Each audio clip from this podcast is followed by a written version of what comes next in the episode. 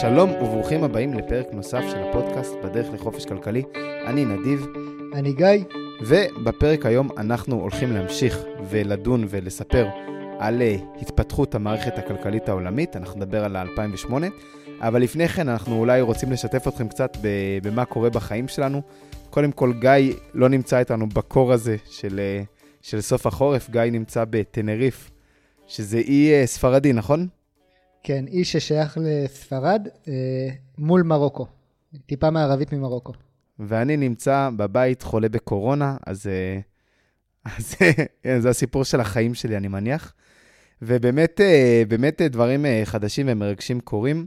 ואחד הדברים שאנחנו רוצים לספר לכם זה שהתחלנו השבוע ערוץ יוטיוב באנגלית, לקהל הבאמת רחב יותר, שהולך לעסוק בנושאים של כלכלה ואקטואליה, בוא נגיד פחות או יותר בקווים האלה. ואת הפרק הראשון הקדשנו לנושא היורו-דולר, שזה בעצם הנושא של הפרק הקודם בפודקאסט, וראיינו כלכלן מאוד מעניין בשם ג'ף סניידר, שלדעתי הוא המומחה, בה"א הידיעה אה, העולמי, בתחום הזה של מערכת היורו-דולר, איך היא עובדת. זה נושא שהוא מרתק, אנחנו הולכים לגעת בו לעומק גם פה בעברית, אבל, אבל אין, אין כמו לקבל את זה מהמקור, מאנשים שממש חקרו את זה ברמה העמוקה ביותר. זה נושא שגיא ואני כבר מדברים עליו במשך אולי שנה, אולי יותר. יש לנו הרבה ויכוחים על הנושא הזה, הוא נושא מרתק, כי יש לו הרבה מאוד השלכות על, על בעצם על ההבנה של מה קורה גם בכלכלה היום. בכלל, איך הכלכלה פועלת. זה קצת כמו לקרוא את הסיפור של אה, מלחמת העצמאות, ולשאול אם אנחנו קוראים את זה בנרטיב הפלסטיני או בנרטיב הישראלי, כי יוצא סיפור אחר לחלוטין. ואולי אה, צריך לקרוא את זה משני נרטיבים, אני לא יודע, אבל זה באמת אה, על, ה, על הערוץ. לערוץ קוראים Talking Business with נדיב and Guy, אז כרגע יש לנו subscriber אה, אחד, שזה אני, אולי שניים, אבל אנחנו, אנחנו מאמינים שזה יתפוס, ואנחנו חושבים שההרצאה הזאת, או השיחה הזאת של סניידר, שארכה אה, שעתיים. אני חושב שמי שהתחום הזה באמת מעניין אותו, כדאי לו ממש ללכת לשמוע. זה מאוד פותח את הראש, מאוד פותח כיווני חשיבה. כן. אז גיא, בוא, בוא באמת נדבר על הנושא של היום. אנחנו רוצים לדבר על, על 2008, אולי אני אתחיל בלשאול אותך, למה זה בכלל אה, חשוב לדבר על משבר 2008? הרי כולנו חיינו במשבר 2008, חלקנו זוכרים אותו יותר, חלקנו פחות. איך הוא רלוונטי אלינו כשאנחנו באים ללמוד על המקרו-כלכלה, על איך הכלכלה עובדת. כן. אני אשתף את המאזינים שבאמת על הנושא הזה של 2008, אנחנו מתווכחים, אני ואתה נדיב, ממש כמעט בלי סוף, ואנחנו הולכים במהלך השניים או שלושה פרקים הקרובים, באמת לפרק את 2008 לגורמים, ולנסות להבין מה הלך שם. השורש של למה בכלל אנחנו נוגעים בסיפור הזה של 2008, אני חושב, הוא שאתה טוען, נדיב, שעד היום עדיין לא יצאנו מהמשבר הזה, ושלמשבר הזה יש השלכות אה, מאוד מרחיקות על החיים שלנו גם היום. אני למדתי את הסיפור של 2008 משישה ספרים שונים, מכל מיני כיוונים, ואף אחד מהם לא טען את הדברים שאתה טוען, ואנחנו הולכים באמת לפרק אה, את המשבר הזה לשלבים השונים שלו, ולהבין מה קרה שם בדיוק. יאללה, נשמע טוב. אז הסיפור של 2008 הוא סיפור של משבר כלכלי שכבר כמעט שכחנו משברים כאלה, בטח בעולם המערבי. המשבר uh, הכי חמור שהיה בסדר גודל שהוא, שהוא דומה uh, זה באמת השפל הגדול uh, בארצות הברית וב-2008 הגענו למצב שבו הכלכלה גם בארצות הברית וגם הכלכלה הגלובלית הגיעה ממש לסף תהום הפסיקה לתפקד בצורה מאוד מאוד משמעותית והיה ממש חשש שהמון המון בנקים יפשטו רגל, שעסקים אה, גם כן יפשטו רגל והפד, הבנק המרכזי של ארה"ב, ניסה לעשות כל מיני דברים כדי להכיל את המשבר הזה ולמנוע אותו אה, ואפשר להתווכח על עד כמה הוא הצליח במהלכים שהוא עשה ועד כמה הוא באמת ניסה אבל אני חושב שהסיפור פה נדיב הוא של מערכת כלכלית שבירה, מערכת רגישה ושבירה, שנבנתה באופן הדרגתי לאורך הרבה מאוד שנים, וב-2007 או ב-2008 כשבאמת התחיל המשבר, מה שראינו פה זה מערכת שהיא הייתה מועדת לפורענות, מועדת לשבירה, פשוט נשברת. ואני חושב שיהיה מעניין להתחיל ב- לתאר למה המערכת הכלכלית המודרנית כל כך שבירה. מה, מה עושה אותה שביר? כן, טוב, אני חושב שבאמת יש אה, הרבה גורמים של שבר. אני חושב שהגורם הראשון הוא בכלל המערכת הבנקאית, שבנק, ודיברנו על זה הרבה בפרקים האחרונים, הוא נותן כסף אה, שלא שייך לו, בעצם אנשים מפקידים כסף אצל הבנק, הכסף הזה הוא מחויבות של הבנק כלפי המפקידים, והוא אה, מלווה את הכסף הזה הלאה.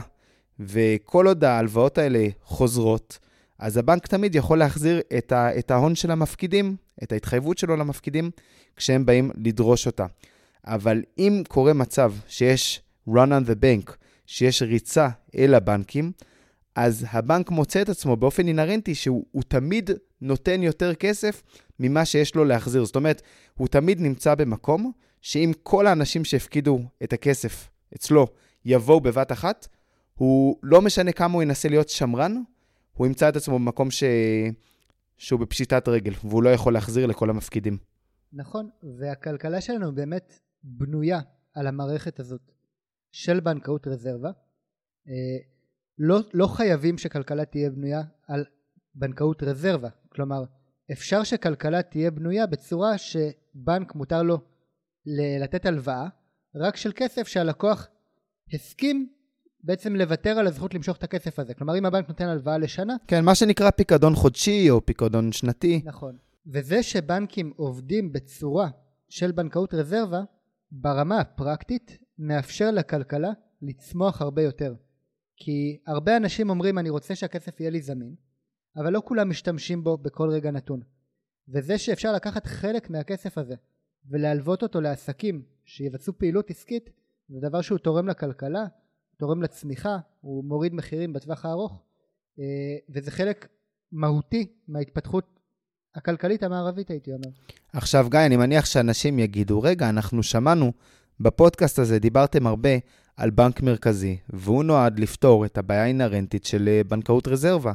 אז למה עדיין יש בעיה אם יש לנו בנק מרכזי? הבעיה היא שכשבנק מרכזי נותן הלוואה לבנק מסחרי, והוא עושה את זה כדי לעזור לבנק המסחרי עם קשיי הנזילות שלו, בעצם כדי לשמש בתפקיד הזה של מלווה של המוצא האחרון, אותו בנק מרכזי בעצם מסכן פה כספים של משלם המיסים. וכדי שהוא ייתן את ההלוואה לאותו בנק שזקוק להלוואה, הוא חייב להבין שהקושי או שהבעיה של אותו בנק היא רק בעיה תזרימית. כלומר שלבנק יש שווי נכסים שהוא יכול לעמוד בהתחייבויות שלו ושהוא יוכל להחזיר לבנק המרכזי בעצם את ההלוואה ולהחזיר למשלם המיסים את ההלוואה והבנק המרכזי בעצם חייב לדעת שהבנק הזה יעמוד בהתחייבויות שלו ולא יקרוס. כן, בעצם כשבנק מרכזי הוא מלווה של מוצא אחרון, זה לא שהוא נותן מתנות של מוצא אחרון, זה לא מענק, זו הלוואה, וכדי לתת הלוואה, אני רוצה לדעת שהצד השני שקיבל את ההלוואה, יוכל להחזיר לי אותה בבוא היום. ובדרך כלל, כשבנק מרכזי נותן הלוואה לבנק שנקלע לקושי תזרימי, הוא מבקש בטוחות עבור אותה הלוואה. אז גיא, אם יש את הבעיה הזאת של בנקאות רזרבה, גם עבור בנקים מסחריים שיש להם בנק מרכזי לגשת אליו בעת משבר, אנחנו בטח מבינים שבנקים שפועלים בצללים, כמו שדיברנו בפרק הקודם, הם בנקים שאין להם בכלל בנק מרכזי, והם בכלל יכולים למצוא את עצמם בצרה מאוד גדולה, כי אם תהיה ריצה אל הבנקים עבורם, באמת זה לא משנה אם יש להם בטוחות טובות, זה לא משנה אם הם פעלו בצורה טובה, בצורה כשירה, הם עדיין יכולים למצוא את עצמם מהר מאוד בפשיטת רגל. אילו עוד נקודות הן נקודות שבירות במערכת הפיננסית בעיניך? נכון, באמת הנקודה שנגעת בה היא סופר סופר מרכזית. כל בנק שפועל מבלי שיש לו בנק מרכזי שיכול לתת לו גיבוי, הוא בעצם לוקח סיכון תמידי. הוא תמיד לוקח את הסיכון שכולם יכולים לבוא ולדרוש את הכסף בבת אחת ולא יהיה לו מאיפה לשלם את אותו הכסף. יש עוד סיבות שהמערכת הכלכלית המודרנית היא שבירה ואחת הסיבות האלה היא מה שנקרא mark to market. mark to market הכוונה היא סימון שווי לפי שווי נוכחי. בעולם החשבונאי יש לנו בגדול שתי שיטות חשבונאות. יש את שיטת העלות ויש את שיטת השווי העדכני. חברות, כשהן מדווחות אה, את המספרים שלהן בעצם בדוחות השנתיים, יש חברות שמדווחות על שווי הנכס לפי, לפי השווי שבו הוא נקנה. ויש חברות שמדווחות את שווי הנכס לפי השווי העדכני שלו. איך יודעים מה השווי העדכני? אם מדובר על נכס שהוא נכס שנסחר באיזושהי בורסה, אז בכל יום יש לנו את המחיר העדכני, אנחנו רואים אותו בבורסה. אם מדובר בנכס שהוא לא נסחר, אז יכול להיות שעושים לו שמאות פעם בחצי שנה, פעם בשנה, והרבה מההלוואות שגופים או שחברות לוקחות בכלכלה המודרנית, הן למעשה לוקחות הלוואות שחלק מהתנאים של לקבל את ההלוואה זה שאותו גוף לווה מתחייב לעמוד בתנאים מסוימים. התנאים האלה קוראים להם קובננטים, קובננטס, ובעצם הגוף אומר, תשמע, מלווה יקר, אני רוצה הלוואה. אני מתחייב לשמור על כשירות פיננסית מסוימת. חלק מהכשירות הפיננסית שלי למשל יכול להיות שווי מניה מסוים. כלומר, אני בתור חברה, אני שווה שווי מסוים. ואם אני יורדת מתחת לשווי הזה, אז לך המלווה יש את הזכות לבוא ולדרוש את הכסף בחזרה. כלומר, הרבה מלווים דורשים את אותם הקובננטים. וכיוון שאנחנו חיים בעולם שבו הרבה מהמחירים מתעדכנים על בסיס יומיומי, והשווי שלנו יכול לרדת בצורה משמעותית, לפעמים זה יהיה שווי חברה, לפעמים זה יהיה למשל דירוג אשראי, אז אנחנו עלולים להיות חשופים למצב שבו בגלל הקובננטים או שנידרש להחזיר את הכסף בחזרה באופן מיידי או לחילופין שהריבית שלנו תקפוץ ותהיה הרבה יותר יקרה. לפעמים בחוזה הלוואה מגדירים מראש שבמקרה של הורדה בדירוג האשראי הריבית תעלה באחוז, בשני אחוזים ובמצב של משבר פיננסי שבו מחירים של נכסים פיננסיים צונחים זה עלול להכניס הרבה מאוד שחקנים ממונפים, הרבה מאוד שחקנים שיש להם חוב לבעיה שבה דורשים מהם את הכסף והם נאלצים לפשוט רגל מה שעוד יותר מחזק את הנפילה בעצם. איזה כיף שהמערכת כל כך שבירה שהרשימה הזאת לא, לא נגמרת. אולי ניתן פה איזה, עוד, איזה אחד, עוד איזה אחד או שניים ו, ונחוס על המערכת הפיננסית השברירית שלנו. אני חושב שמשהו שחשוב שנבין, בטח בהקשר של 2008, זה מה שדיברנו עליו, על שוק הריפו. לפני כמה פרקים דיברנו על שוק הריפו, השוק של הבנקים קראנו לו. זה שוק באמת שמשתתפים בו שחקנים פיננסיים מאוד גדולים, לא רק בנקים, קרנות גידור, חברות uh, ביטוח, ואפשר לקבל הלוואות לטווח הקצר על ידי כך שמעמידים בטוחה, בדרך כלל מעמידים בטוחה שהיא סוג של אג"ח, זה יכול להיות אג"ח ממשלתי, אג"ח קונצרני, אג"ח מגובה משכנתאות, ומה שעושים זה בוא נגיד שאני עכשיו בנק שעכשיו רוצה לתת לך הלוואה, אז גיא, אתה מגיע אליי, אומר לי, נדיב, אני רוצה הלוואה של מיליון שקל, אני אומר, בוא, תעמיד לי בטוחה. כמה שווי הבטוחה הזאת תהיה, תלוי איזה בטוחה אתה נותן לי. ככל שתיתן לי בטוחה יותר נזילה, יותר איכותית, שהבטוחה הכי נזילה ואיכותית זה כמובן אג"ח ממשלתי, אני אדרוש תספורת קטנה יותר. זאת אומרת שאני אדרוש תוספת של 2%. אתה ביקשת מיליון, אני אומר בוא תיתן לי בטוחה של מיליון ו-20 אלף. עכשיו, המערכת הזאת, כשלעצמה, יש בה סיכון מסוים. בוא נשווה אותה למצב שאני הולך לבנק ומבקש מהבנק הזה הלוואת משכנתה. אני רוצה לקנות נכס בשווי של מיליון שקל. הבנק לא ייתן לי מיליון שקל מזומן, בעצם 100% משכנתה עבור הדירה. למרות שהדירה שווה מיליון שקל, הבאתי שמאות שאומרת שהדירה שווה מיליון שקל, אבל הבנק אומר, תשמע, בדירה הראשונה אני מוכן להתחשב ב-75% משווי הנכס, זאת אומרת, אם הדירה שווה מיליון, אני מוכן לתת לך 75%, והסיבה שאני לא מוכן לתת לך 100% משווי הנכס, כי איך אני יודע שמחר, הדירה שאולי באמת שווה היום מיליון, אולי מחר היא תהיה שווה 900,000, ואז אני, שנתתי לך מיליון, נמצא בבעיה גדולה. וזה סך הכל נשמע לנו אינטואיטיבית, מאוד הגיוני ובריא, וזה בטח על נכס שהוא נכס מקרקעין.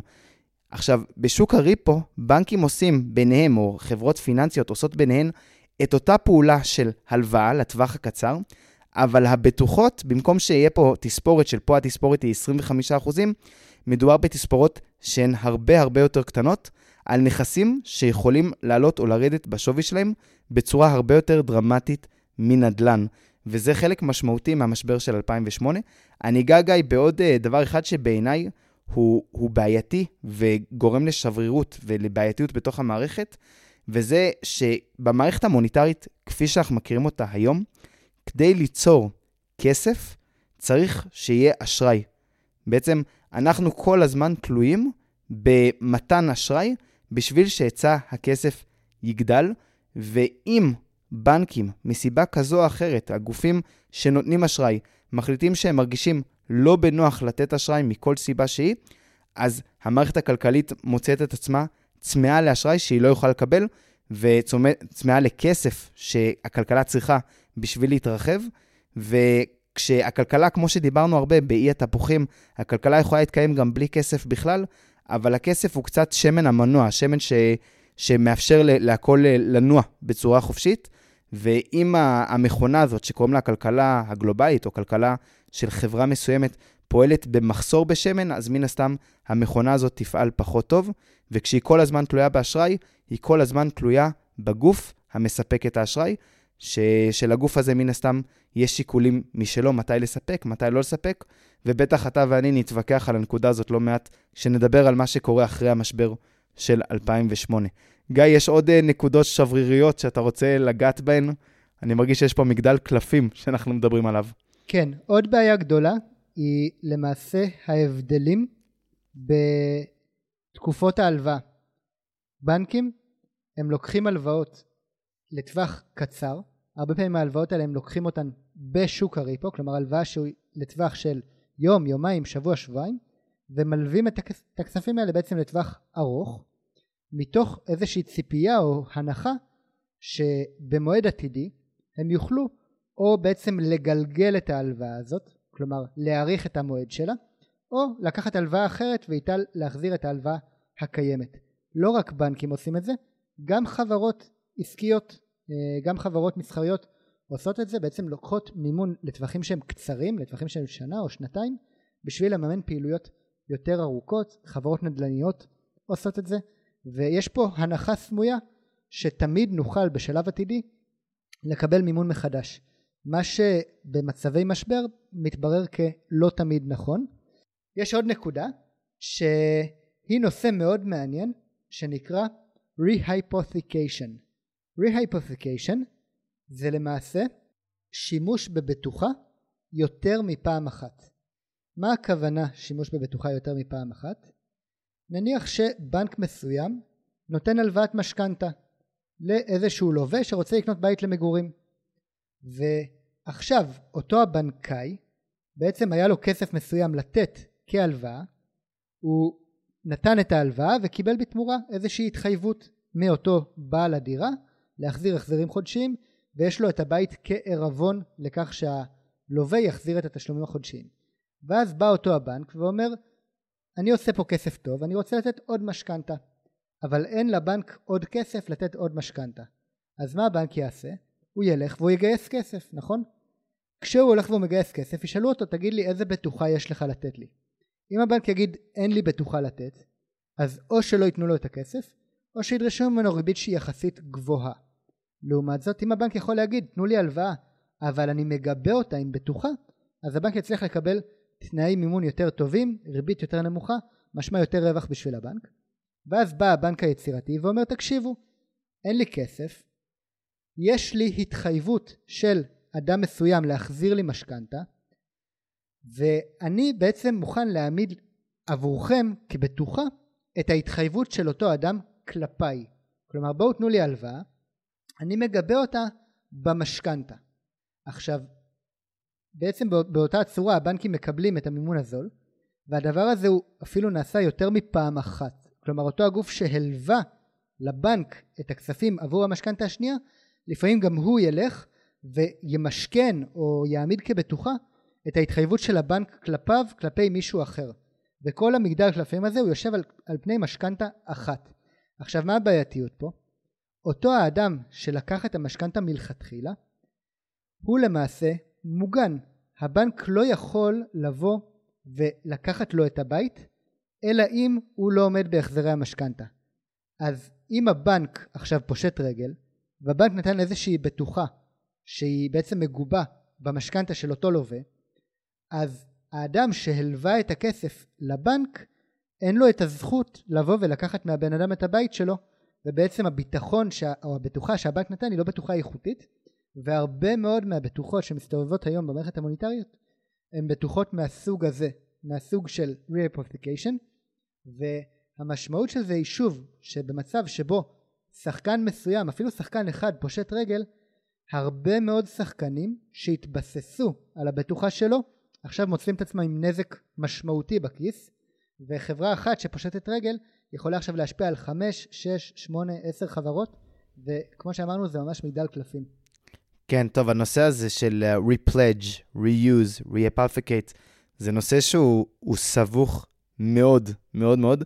מי שרוצה, זה כבר כמו שדיברנו מקודם, מוזמן להקשיב לג'ף סניידר, שמנסה להסביר את זה במשך עשרות פרקים, אבל, אבל באמת uh, מדובר בשימוש חוזר, משני, של כמה וכמה גופים פיננסיים באותה בטוחה. השימוש הזה קורה בעיקר בשוק הריפו, וכשמשתמשים בבטוחה אחת ל-7, 8, 10, 20, 30 עסקאות שונות, אז אנחנו מבינים שיש פה אה, הרבה מאוד סיכון.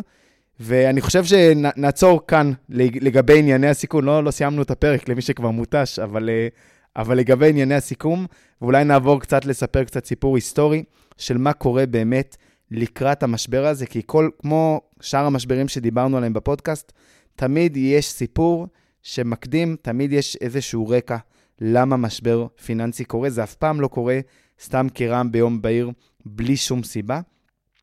עכשיו, מה שקורה ב... אפילו אני הייתי מתחיל, אפשר להתחיל את הסיפור הזה כבר בשנות ה-60, אבל גיא יהרוג אותי, אז אני אתחיל אותו בשנות ה-80 ו-90. דיברנו בפרק הקודם באמת על התרחבות מערכת היורו-דולר.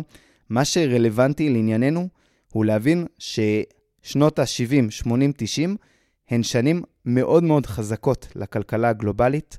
יש הרבה גלובליזציה, יש הרבה מסחר בינלאומי. אנשים, אה, מדינות יוצאות ממה שנחשב עולם שלישי, מתחום העולם השלישי, להיות מדינות אה, מתפתחות ומדינות מפותחות, וסך הכל הדבר הזה גורם לכך שיש הרבה מאוד ביקוש לדולרים בשביל כל אותו מסחר בינלאומי, שהדולר מהווה את המטבע הרזרבה הבינלאומי, ויש לנו את מערכת היורו-דולר, בנקים ברחבי העולם שנותנים הלוואות בדולרים, והכול טוב ויפה, והמערכת הזאת צומחת וצומחת, ובשנות ה-90 שוק הריפו פשוט רותח. יש ביקוש אדיר לאג"ח, אם מישהו רוצה לקרוא אחר כך, יש סיפור על אה, בנק בשם סולומון בראדרס, האחים סולומון, שממש כמעט אה, פשטו רגל בכך שהם ניסו לקנות את כל האג"ח של ממשלת ארצות הברית, בניגוד לחוק, שזה נושא מרתק, ומה שהחבר'ה האלה בסלומון הבינו, זה שאפשר לעשות ים כסף עם האגרות חוב הכאילו משעממות האלה של הממשלה, בגלל שאם אתה משתמש בהם בשוק הריפו, מכיוון שיש להם כל כך הרבה ביקוש, ואפשר לעשות להם את השימוש של ה-rehypification, כמו שדיברת עליו מקודם, שימוש חוזר לכמה גופים שונים, לכמה גורמים שונים, אז באמת זה בעצם זה סוג של מינוף. אפשר למנף את אגרות החוב, אפשר ליצור מערכת רזרבה, אוקיי? מערכת של בנקאות רזרבה לאגרות החוב, ואפשר להרוויח מזה המון המון כסף. במקביל, גם בסלמן בראדרס, משהו שקורה קצת יותר מוקדם, בשנות ה-80, זה שהם ממציאים את האג"ח מגובה משכנתאות. ובעצם זה דומה קצת לסיפור שאתה נתת, הם אומרים, יש לנו כל כך הרבה משכנתאות שנתנו לאנשים, זה נכס שהוא לכאורה, אנחנו לא יכולים, זה נכס פיננסי, יש לו שווי. גיא, נתתי לו משכנתה, הוא צריך לשלם לי עכשיו במשך 20 או 30 שנה תשלום חודשי, אבל את הבטוחה שלו, את הנכס עצמו, אין לי זכות לקחת לו כל עוד הוא משלם. אבל מה שאנחנו יכולים לעשות, זה לא להסתכל על זה ברמת הנכס הבודד. בואו נאגד יחד מקבץ גדול של אלפים רבים של משכנתאות, נדרג אותם כמובן לפי איכות הלווים, איכות, ה... איכות המשכנתה, גודל המשכנתה, ואז אנחנו יכולים לעשות לזה היגוך, היגוך securitization, להפוך נכס מלא שכיר לנכס שכיר. ומה שהתחילו לעשות, גם כן בשוק הריפו, זה להגיד, תשמעו, אנחנו רוצים לקבל הלוואות נוספות בשביל לתת עוד משכנתאות, בשביל לעשות עוד פעילות פיננסית. אין לנו בטוחות של אג"ח. מה שכן יש לנו, יש לנו את אותן משכנתאות שהיגחנו, ואנחנו רוצים להעמיד אותם כבטוחה בשוק הריפו, ובשוק הריפו הדבר הזה מאוד התקבל, היה צמאון מאוד גדול לבטוחות.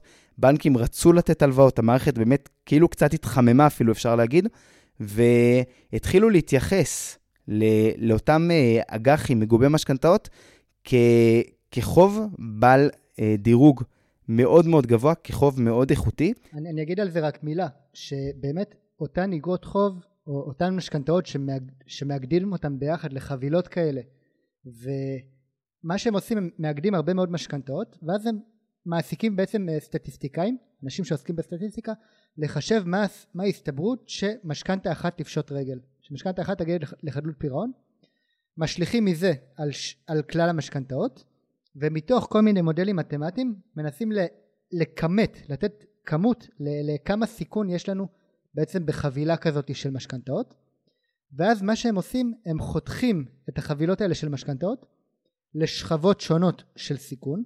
חלק מהשכבות הן בסיכון מאוד נמוך וחלק בסיכון מאוד גבוה עכשיו איך זה קורה שחלק מהשכבות הן בסיכון נמוך וחלק בסיכון גבוה הם בעצם אומרים דבר כזה תקשיבו בעלי חוב יקרים אם החבילה הזאת של המשכנתאות חמישה אנשים מפסיקים לשלם את המשכנתה שלהם מי שנפגע ומי שבעצם אוכל את ההפסדים זה מי שקנה את החתיכה הכי זולה את החתיכה בעצם עם התשואה הכי גבוהה החתיכה הכי זולה החתיכה בלמטה החתיכה שהיא כאילו הזבל בסדר?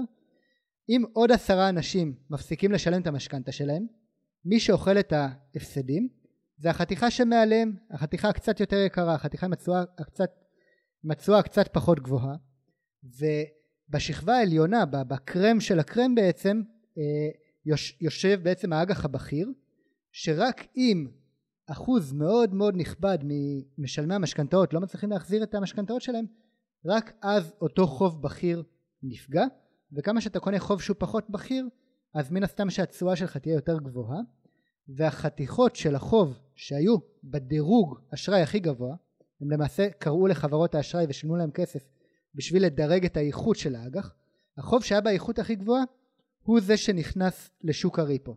אבל עם הזמן באו אותם אנשים אה, יצירתיים וחכמים אה, אפשר לקרוא להם מהנדסים פיננסיים שתמיד מחפשים מאיפה למשוך עוד קצת תשואה ואז הם הסתכלו על כל אותן חתיכות של חוב שזה לא חוב זבל אבל זה גם לא החוב הכי איכותי. והם אמרו, טוב, נכון שיש פה הרבה חתיכות של חוב שהוא בדירוג ביניים, אבל אם ניקח עכשיו את כל החוב ביניים הזה, ונאחד אותו ביחד, ונחלק אותו מחדש לפרוסות, נוכל לתת גם לו דירוג, ואז יהיו לנו חתיכות שהן דירוג חוב בינוני, שנקצה לה, להן את ההפסדי חוב הראשונים, את ההפסדי הון הראשונים, ויהיו לנו חתיכות שרק אם כל האג"ח הבינוני הזה כולו עכשיו נפגע, רק אז אנחנו נגיע לחוב הבכיר ובעצם חילצו מתוך האג"ח הבינוני הזה אג"ח בכיר וגם האג"ח הבכיר הזה הגיע לאותו שוק ריפו ועשו בעצם כל פעם את הערבוב הזה מחדש וחיתוך מחדש ומודלים סטטיסטיים שלוקחים בחשבון שהתפלגות הסיכויים היא שווה והמציאות היא כזאת שהתפלגות הסיכויים היא לא שווה כי כשיש משבר פיננסי זה הרבה פעמים משפיע על כולם בצורה שהיא, שהיא לא מתפלגת אה, בצורה נורמלית זה לא התפלגות סטטיסטית אלא זה ממש משבר ולכן מצאנו את עצמנו בעצם עם אג"ח שהוא הרבה פחות איכותי במהות שלו ממה שחברות הדירוג חשבו שהוא או לפחות אמרו שהוא ודירגו אותו והיה פה ממש אג"ח שהוא, שהוא מזוהם שהוא, שהוא פחות איכותי שהוא חשוף לקבלת הפסדים מאוד משמעותיים שהסתובב בשוק הריפו כאילו הוא אג"ח של ממשלת ארה"ב שלא יכול לקרות לו שום דבר. נכון, אז אם אנחנו באמת חוזרים לשוק הריפו, יש לנו שוק ש... מוסדות פיננסיים שונים אה, מעמידים בטוחות בשביל לקבל הלוואות. הבטוחה הקלאסית זה אג"ח של ממשלת ארצות הברית, אבל לא תמיד יש כזה בנמצא. לפעמים משתמשים באג"ח מגובה משכנתאות, ובאמת, כמו שגיא אמר, לפעמים אותו אג"ח היה בעל איכות פחות גבוהה ממה שהוא היה נראה בעבר.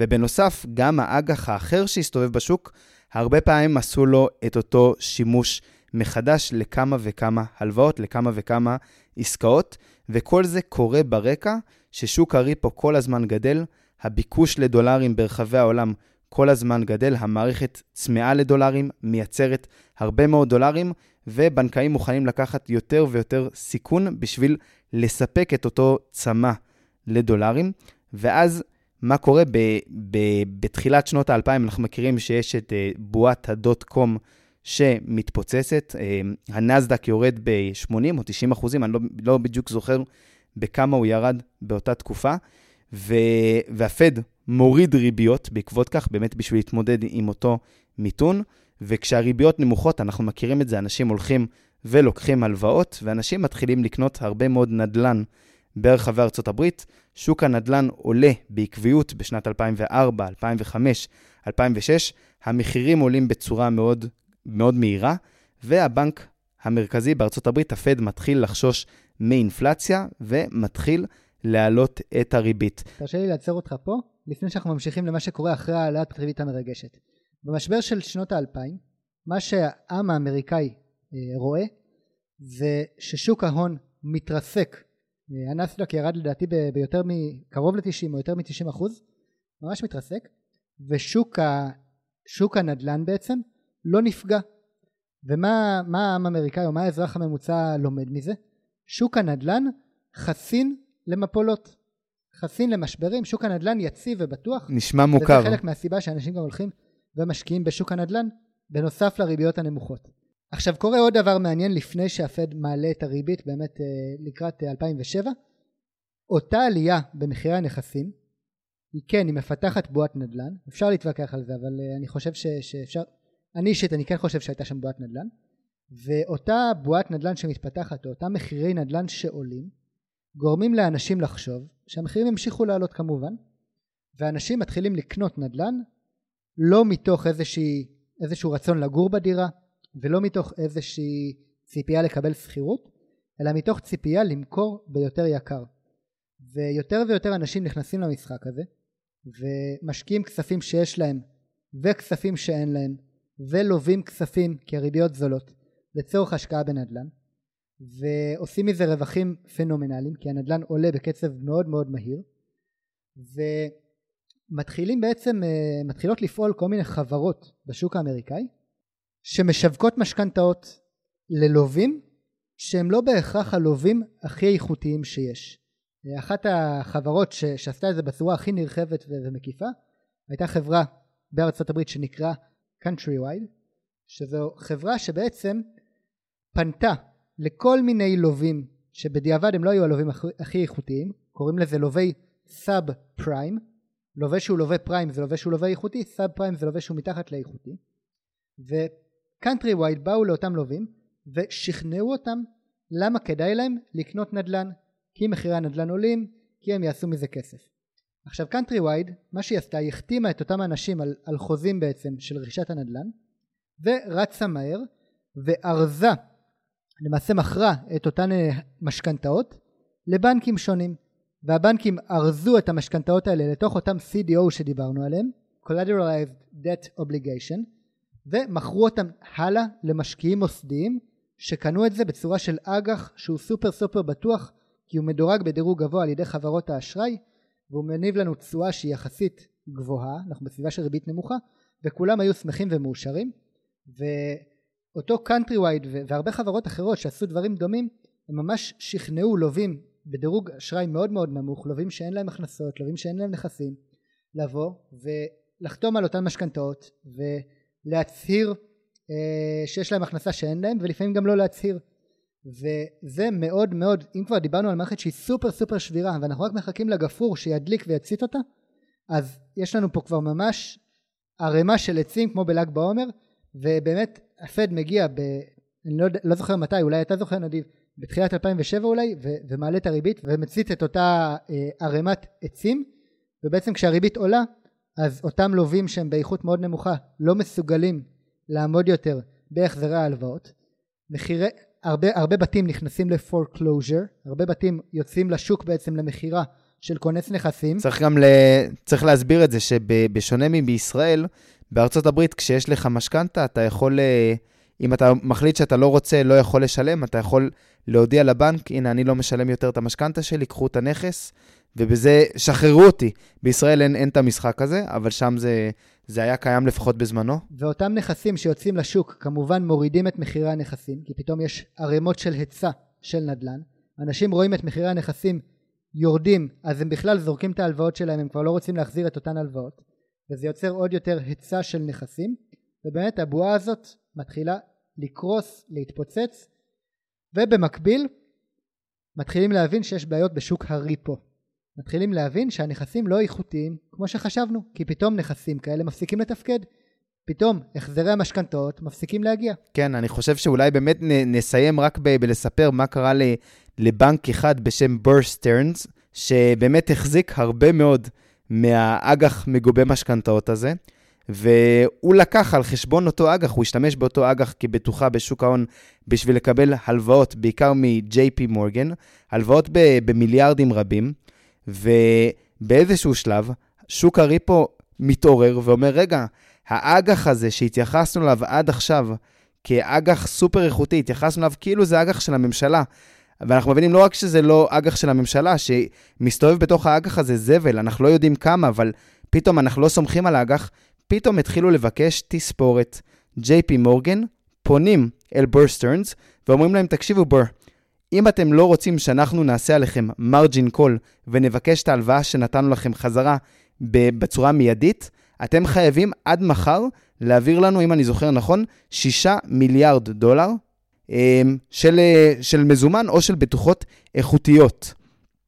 עכשיו, בר כמובן שאין להם את המזומן, כי עובדה שהם לקחו הלוואה, ובטוחות שלהם כבר לא שוות כל כך הרבה, כי עשו עכשיו תספורת, עשו discount על התספורות שלהם, והם מודיעים ל-JP מורגן, תשמעו, אה, אין לנו מאיפה להביא לכם את הכסף. במקביל, מתחילים לגלות שלא רק האג"ח מגובי המשכנתות הוא בעייתי, אלא גם האג"ח הממשלתי שחשבו שיש ממנו בלי סוף, פתאום קלטו שלא. אג"ח אחד משמש לכמה וכמה עסקאות בשוק הריפו, ו- ופתאום מתחילים אפילו מאבקים משפטיים של מי שייך האג"ח, אם הוא שייך ל- כאילו, לאיזה גוף שבאמת האג"ח הזה שייך. מחירי האג"ח הממשלתי מזנקים לשמיים, הריבית יורדת ממש לאפס, אמ, זה מה שקורה ש, שמחירי האג"ח עולים, ו, ומתחילה באמת ריצה אל, אל אותם נכסים אה, בטוחים ונזילים שאפשר להשתמש בהם בשוק הריפו, ובר סטרנס מוצאת את עצמה שאין לה דרך להשיג את אותו אג"ח איכותי, ולא מוכנים להשתמש באג"ח שהיה לה כשווה למה שהיא הייתה צריכה אה, בשביל לגבות את ההלוואות שלה, ובסופו של דבר, בסיוע של הפד, בר סטרנס נמכרת לג'יי-פי מורגן במחיר בדיחה, ו- וזה משהו שהיה לו הרבה מאוד השלכות על, אה, על הבנקאות האמריקאית, כי בר סטרנס זה לא איזשהו בנק שעשה דברים לא חוקיים, זה לא בנק שרימה אנשים, זה היה בנק השקעות ותיק, מכובד בוול סטריט, שפעל על פי החוקים, עשה הכל by the book, חשב שהבטוחות שלו הן טובות ו- ואיכותיות, ו- וברגע האמת גילה שלא, ואני מרשה לעצמי להגיד שהוא קיבל סוג של כתף קרה מהפד.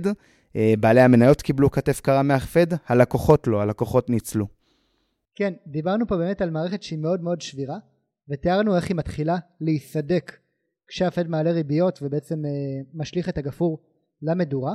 ראינו פה איזשהו קיטוב מאוד מאוד חד בין האג"ח הממשלתי לבין ה-CDOs וה-MBSים שזה בעצם אותם נכסים מגובי משכנתאות כי צריך להבין פה שיש עוד, עוד רובד למשחק הזה. בנקים מחויבים רגולטורית להחזיק את הכספים של המפקידים שלהם או להחזיק את השווי של הכספים של המפקידים שלהם במכשירים שהם מאוד מאוד בטוחים וברגע שאותם CDOs ירד להם הדירוג במהלך המשבר והבינו שהם מאוד לא בטוחים אז הבנקים לא היה להם מה לעשות עם אותם CDOים כי הם לא עומדים יותר בתקן הרגולטורי. לכן הם נאלצו למכור אותם בערימות וזה עוד יותר הוריד את המחיר שלהם וזה עוד יותר הוריד את הדירוג שלהם. וכולם כולם רצו לאג"ח הממשלתי מה שגרם באמת למחיר שלו לטוס כלפי מעלה. עכשיו זה שהמחירים של אג"ח ממשלתי טסים כלפי מעלה זה אומר שאנשים מאוד מאוד רוצים את אותו אג"ח הממשלתי ומוכנים להתפשר על התשואה. כשהמחיר של אג"ח ממשלתי עולה התשואה שלו יורדת.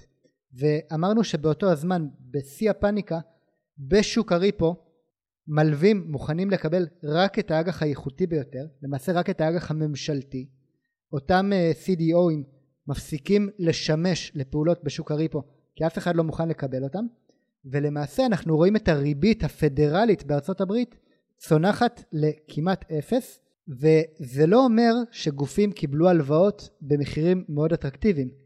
מה שזה אומר זה שהעסקאות היחידות שהתבצעו באותו הזמן זה העסקאות בעצם הבטוחות ביותר ורק העסקאות האלה קיבלו ריבית שהיא אטרקטיבית ושהיא נמוכה ובעצם איך שאני מבין את זה הריבית הגיעה לרמות האפס לא כי הפד בחר להוריד אותה לאפס אלא כי גופים פשוט לא הסכימו להלוות כנגד משהו שהוא לא הבטוחה הכי איכותית. נדיב, באירופה קורה משהו קצת אחר בשוק הריפו, נכון?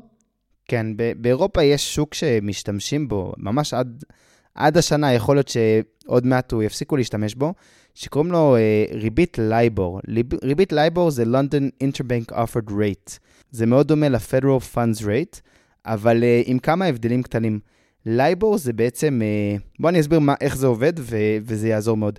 לייבור בעצם זה הדרך שבה קובעים מה גובה הריבית על הלוואות דולריות ברחבי העולם. קובעים את זה ב- בלונדון, ובעצם מדובר ב- בסקר, ממש סקר טלפוני, שעושים פעם בשבוע, מתקשרים לאנשים שאחראים על התחום הזה בכל בנק, יש כמה בנקים גדולים שמשתתפים בסקר, לדעתי 15 או 20 בנקים, ושואלים אותם שאלה פשוטה. שואלים אותם את השאלה הזאת לגבי שלושה חודשים, לגבי חודש ולדעתי לגבי גם שנה, אבל השלושה חודשים הוא הקריטי, ושואלים אותם שאלה כזאת. אם אתם עכשיו הייתם צריכים לקבל הלוואה ממוסד פיננסי אחר, בעצם סוג של שוק ריפו בינלאומי, באיזה ריבית אתם חושבים שהייתם מסוגלים לקבל את ההלוואה הדולרית הזאת? מה הריבית שהייתם מקבלים? ואז מה שעושים בשביל להבין מהי ריבית הלייבור, מורידים את מי שנתן השערה גבוהה ואת מי שנתן השערה נמוכה, ועושים ממוצע של כל מי שנמצא פחות או יותר באמצע, ואומרים, הנה, ריבית הלייבור עומדת על, בוא נגיד, 0.5 סתם לדוגמה.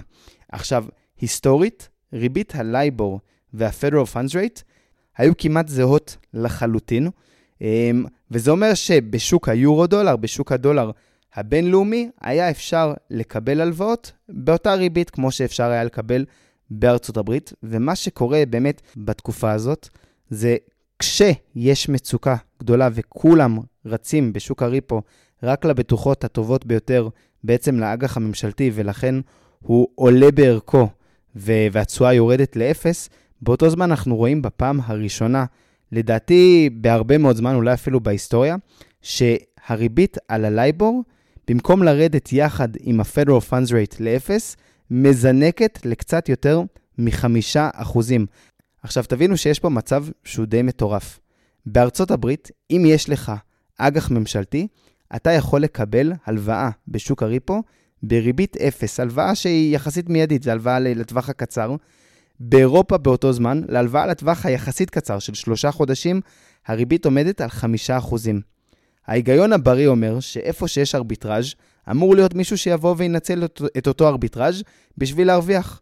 מה שהיינו מצפים אולי לראות, במצב תיאורטי, זה שתבוא קרן גידור, שיש לה אג"ח, היא תעמיד את האג"ח הזה, הממשלתי, כבטוחה בשוק הריפו, תקבל כסף בחינם, ותלווה אותו לבנקים ברחבי אירופה בריבית שהיא הרבה הרבה יותר גדולה, ובכך תסגור את הארביטראז' הזה.